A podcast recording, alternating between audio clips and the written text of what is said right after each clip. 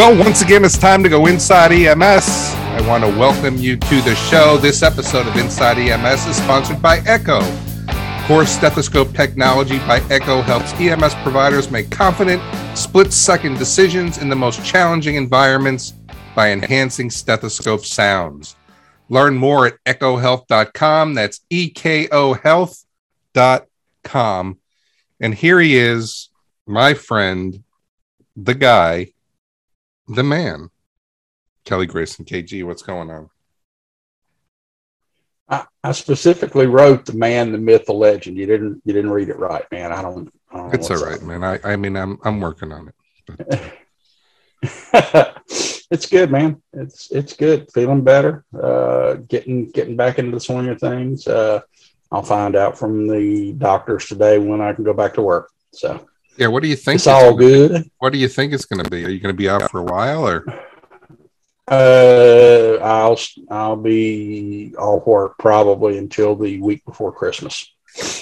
So that sucks. So yeah, I'm getting up, getting some exercise, walking a mile, walking a green mile, and just, well, at least you're not in pain anymore, so trying to expand upon that. Yeah. Yeah. Very cool. Very cool. So as we come towards the end of the third week of November, social media is a torrent of topics and, comments. And the latest one really had to do with, airway management for EMTs. Mm-hmm. And we've taken on this topic before about, EMTs and their abilities and what we use them for and what we need to be using them for.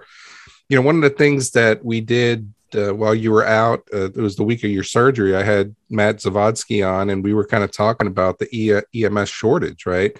And how a lot of EMS agencies are going to have to make do with the resources that they have. And a lot of systems now are going to have to make the determination of what future systems are going to look like. Kelly, we created this environment that we're in when it comes to dual paramedic trucks, right? I mean, a lot of us wanted dual paramedic trucks. A lot of us said that we need to have a paramedic. We created this monster.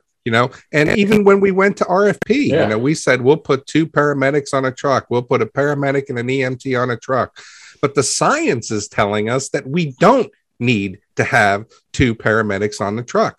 Why can't we have a core of EMTs that are doing great work, that are able now to increase their scope of practice? And we have one or two or three paramedics that are in chase vehicles, that are in, whatever kind of vehicles, and going to the calls where they're going to be needed. I remember up in Rhode Island, and maybe I'm starting to babble as I get on this soapbox tangent. I remember up in Rhode Island, they used to have a EMTC, which was a cardiac EMT that was able to respond to cardiac arrests and do things that we needed to do. But this show really gets its traction from some of the things that you and I were kind of commenting on social media, but maybe set it up for them and a little bit better than I did with all my babbling and moving along as I did this morning. Yeah. Well, the crux of the issue is this. The EMS1 posed posted an article and posed the question, can EMTs be safely taught to insert supraglottic airways? And the hue and cry from people whose education and EMS systems are still firmly stuck in the 90s.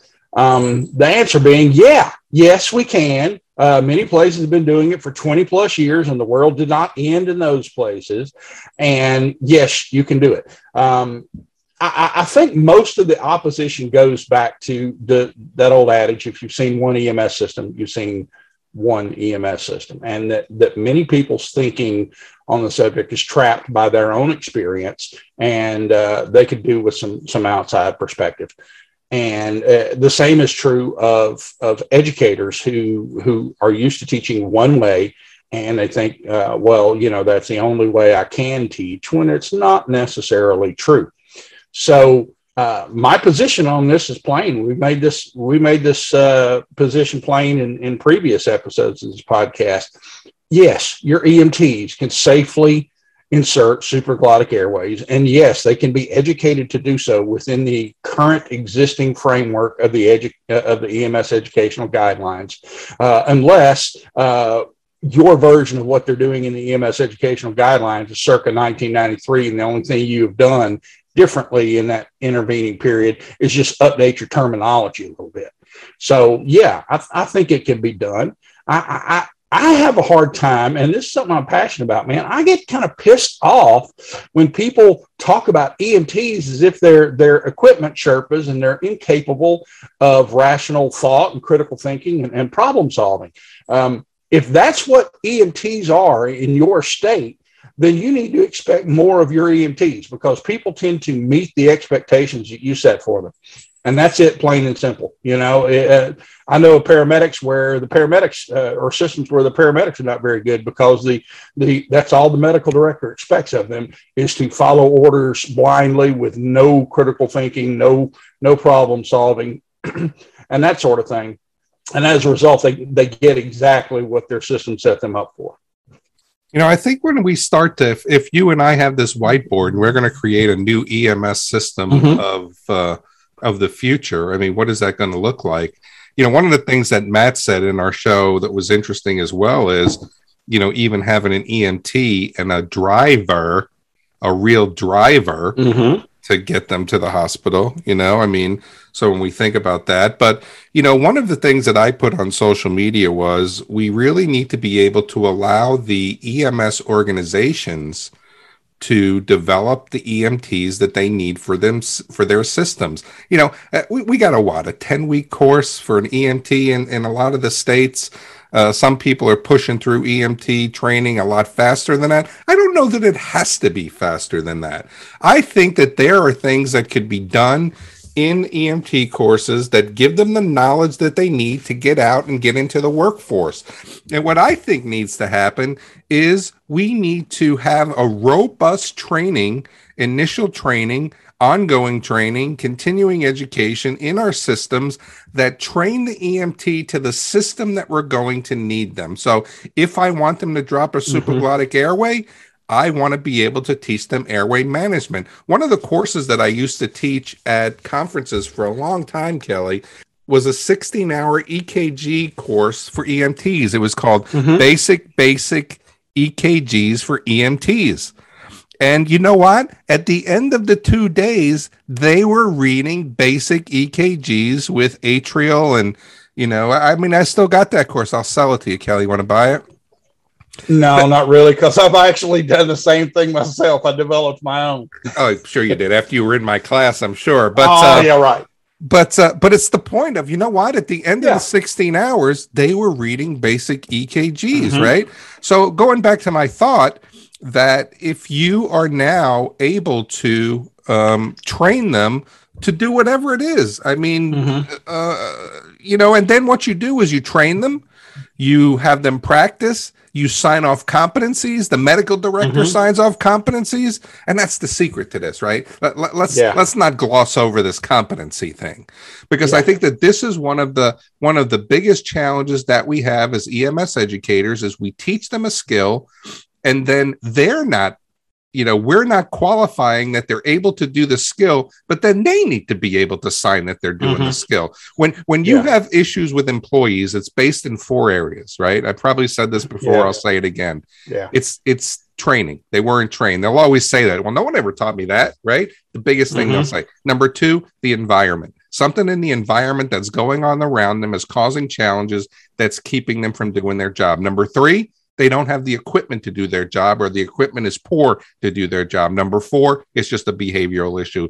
It's a personality issue. It's a habit issue, whatever that is, right? So we need to be able to ensure that the training that we give our workforce is the most important component to the success of that agency. I think that's one of the things that I would love to be able to see in the future of EMS is giving each system the responsibility from the state side to train the EMTs and take them to the next level. I agree with you in some ways, but fundamentally on that, I disagree with you. Big surprise. Simply because, you know, I've always said that this experience is a really rotten way to evaluate and teach someone. And it's one of the lowest qualifications for doing anything, because not all experience is good. And that's one of the problems with EMS in the first place.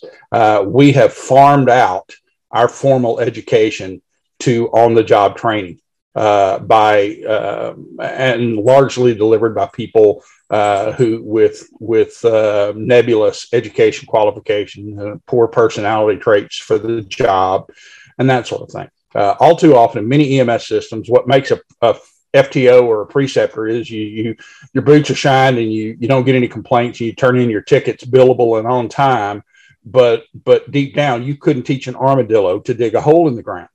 And that's what we need. We need people who are mentors and educators as FTOs. And all too often, it's based on seniority, dude. You manage to stay at an organization longer than anyone else without getting fired. So they bumped you up the chain, the living embodiment of the Peter principle. You know, a lot of FTO programs are filled with people who have risen to their own level of incompetence. But be that as it may, it's still something that we can do, and it doesn't require a wholesale revision of the EMS educational system to teach them, for example, supraglottic airways. I see with you where, you know, I'm with you where we need to be able to create a base level of EMT and then let the agencies decide if they need to augment that or not. I'm with you on that. All too often, though, I think that our state protocols and the things that we try to develop to aid this are written so poorly that they are not a floor as they are intended to be. They are a ceiling. The way I phrase it is, there's no ceiling on your education. There's no ceiling on your knowledge level. There's only a ceiling on your practice. And that is largely an artificial regulatory and reimbursement construct than a real one. You know, there's no real difference between ALS and BLS, for example. There's just care. But many people see it differently. But one of the guys in the commenting in that thread was a respected EMS educator. And he and I have different, he's a good guy, met him, drank a few beers with him. But I think in the system he works in, the system he grew up in, he's a little bit trapped by that way of thinking. And I don't agree with him. He's like, oh, well, you know, we how much do we have to expand the EMT program to teach this? And if we're going to do that, why don't we just make them advanced EMTs? And someone else chimed in, well, yeah, sure, we can teach them sarcastically. You know, we can teach them how to insert supraglottic airways as soon as they know about acid-base balance and so on and so forth.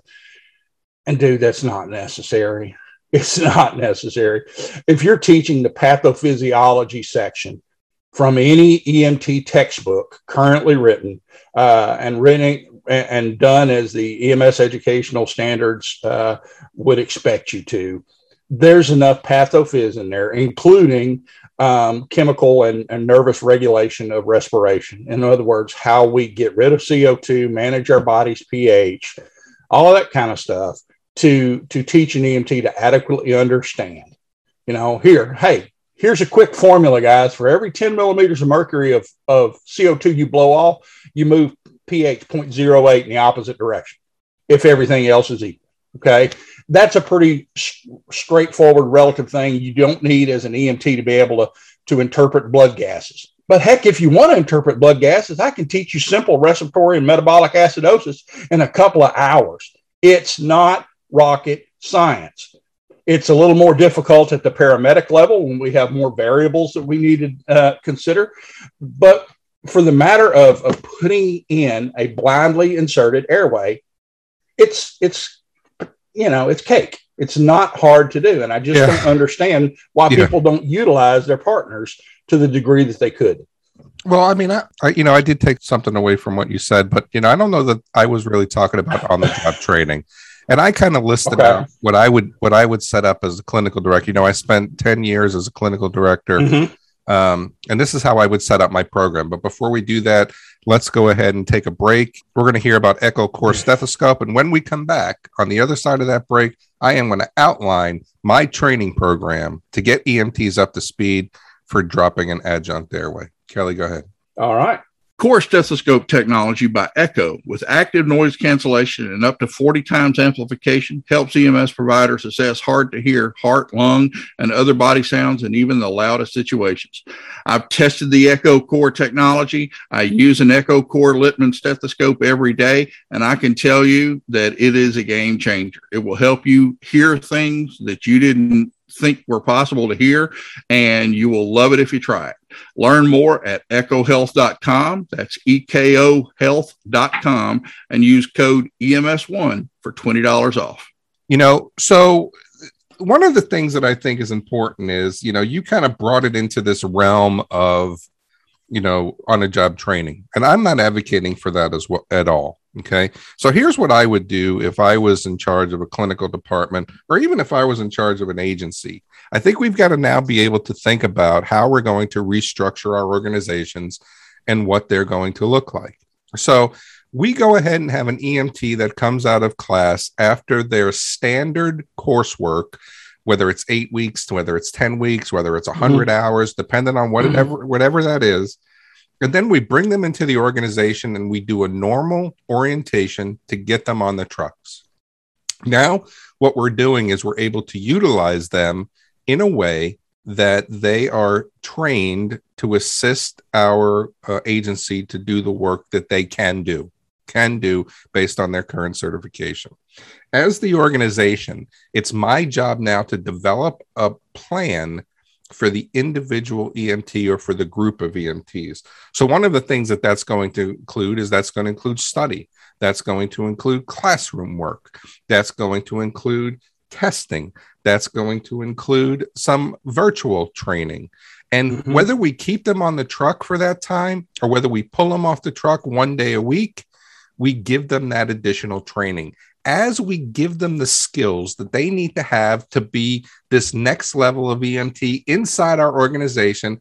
You know, so whether it's dropping an airway, whether it's glucose, whether it's EpiPens, you know, why can't they draw up epinephrine out of a vial and kind of utilize that as well? So why do we need to have an EpiPen? But my point is this. Each set of curricula, each set of skill is based on the curricula of how to do the skill. And the medical director will get the opportunity to make the determination of what that looks like. Once that's done, they need to test out on that. Once they did that, then the competencies are signed. Then we add that to their skill of practice. So now all of a sudden, if they're on scene or if they're running in an ambulance by themselves, they're able to do the skill that they're signed off to do. Now, think about this. So initially, when they come in, they've got to work with a paramedic partner until they get to a phase of X, which now brings them to EMT2, let's say. I don't know. Yeah. I'm just kind of spitballing here. Now, when they get to EMT2, they're taking the study for EMT3. And this is inside an organization. Now, as an EMT3, they can work on their own truck with their own EMT. Yeah. Right? Yeah. Because now they have this set of skill that's 3 levels above the basic that they came in at. That's how I think that we should do this. And then each organization has the responsibility of creating the workforce that they need to serve the citizens that are relying on them to serve them. I agree fully. Maybe the structure should be would be somewhat different in the system I designed, but yeah. First of all, we throw kids to the wolves when we hire them quite often. And this is my biggest gripe with experience. All too many EMS organizations hire a newly minted EMT or paramedic or whatever, and then they stick them in the first opening they have, the biggest opening they have on a truck. And where is that opening always? It's with the burnout who couldn't keep a partner, who runs off everyone that ever works with him. And that's their mentor and their role model for their entree into EMS. So, yeah, experience kind of sucks in that regard, the way it's done so often. But if you have a structured onboarding program that does, like you said, gives the new hires, gives the new EMTs the skills and tools to succeed, then it's an easy step. My organization, we went through when we were hired. Our new hire academy was almost 40 hours long. We stayed in our training facility in Lafayette for 4 or 5 days, I believe it was. And then we had to get our conditional clearance on the truck, which would last anywhere from a month to 6 weeks or longer. We had to ride with the preceptor for a minimum of 12 shifts and several different preceptors at that. So by the time you were done as an EMT or a paramedic for Acadian Ambulance, you were well-versed in the company culture. You knew our protocols, and multiple people had adequate time to sign off on your knowledge and your skills and turn you loose to function. That's just not done that way in all too many cases.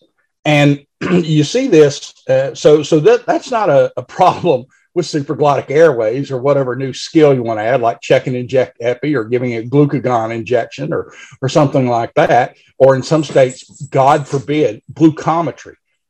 EMTs can't check blood sugars, but lay people can. It's not so much an issue with the skill. It's a regulatory issue where some states and some systems are just jacked up and their hands are tied behind their back. You know, so many of the comments in that thread were, oh, it's not legal in my state, but no one talks about any steps they took and advocacy that they engaged in towards making it legal. And we've spoken before about how EMS, how many regulatory decisions about EMS are made in a vacuum because the people practicing it are not engaging effectively with the policymakers. They're not getting their message out there. So, dude, 24 years ago, we changed the way we regulate EMS in the state. It used to be legislatively defined. So literally, if you wanted to add a skill or change to the newest DOT curricula, it literally took an act of the legislature. And we finally made the legislature see how silly that was. And why don't we empower a body to keep track of those things that didn't require regulatory changes? So we commissioned the EMS Certification Commission, made up of doctors, EMTs, and paramedics, self-governance, and empowered them with making these disciplinary decisions about our practice and with helping with some input determine our scope of practice. And now when we want to add something, we show the science to our EMS Certification Commission. And we're ready to go. You know, they look at it, they look at the relevant science that we provided or look up what science they want to see on their own. And with guidance and oversight from the physicians on the board who are actively working with EMS providers every day, we make those decisions. So we were able to do things easily and fairly smoothly and streamlined, like add supraglottic airways and take out language that specifically mentions one type of supraglottic airway and make it broad so that you can use whatever new device that comes up on the market if you're adequately trained in it and your agency wants to use that. So if your agency wants to use a King or a comba tube or an eye gel or whatever, they have the ability to do so. And the world didn't end, and it was easy. The world didn't end. EMS practice is strong and robust, and these guys are not out there killing people because they're blindly doing something that they haven't been trained to do. They have been trained to do it, and it's easy to do within the existing EMS educational framework. But hey, that's what we think. We'd like to hear what you think. We saw how some people responded to that thread, but those of you who haven't seen that thread, what do you think? Can EMTs safely insert supraglottic airways? Can they be relatively easily trained to do the skill? And if not, why not? We'd like to hear your thoughts at the show at EMS1.com.